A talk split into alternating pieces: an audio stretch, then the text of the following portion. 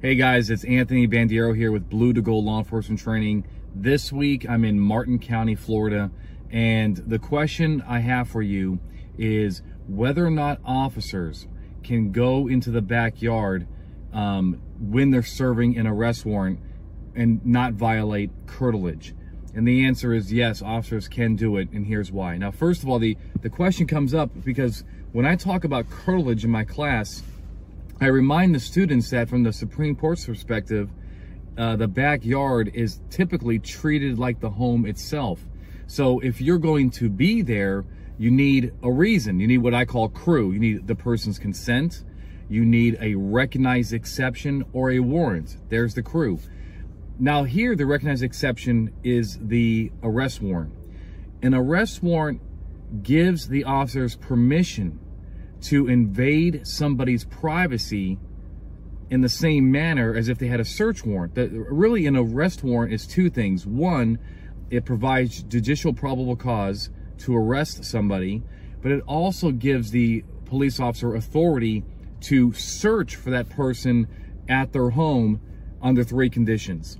One, that that you have a valid arrest warrant, that this is their house or their domicile, it doesn't necessarily mean that the address you're serving it has to be on the warrant, but you do have to, if, if there's any, any doubt about that, let's say, for example, they moved and you look at DMV records and you talk to a neighbor and you talk to their employer and they're like, yeah, they put this address on their employment application, you know, you're going to want to explain to the court why you had probable cause that this is now their legal domicile where they live.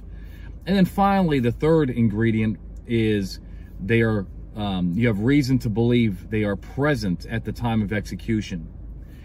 One thing I want to kind of guide you on though is that because going into the backyard is in a sense like going into the home itself, that third element should be there before you go into the backyard. So for example, you should have a reason to believe that they're presently home before you go into the backyard uh, the car's in the driveway, the neighbor says they saw him there, you see him, and so forth. If you have those elements, you can go into the backyard to serve the arrest warrant for officer safety purposes and so forth in the same manner as if you had a search warrant, which does mean forced entry after following complying with knock and announce.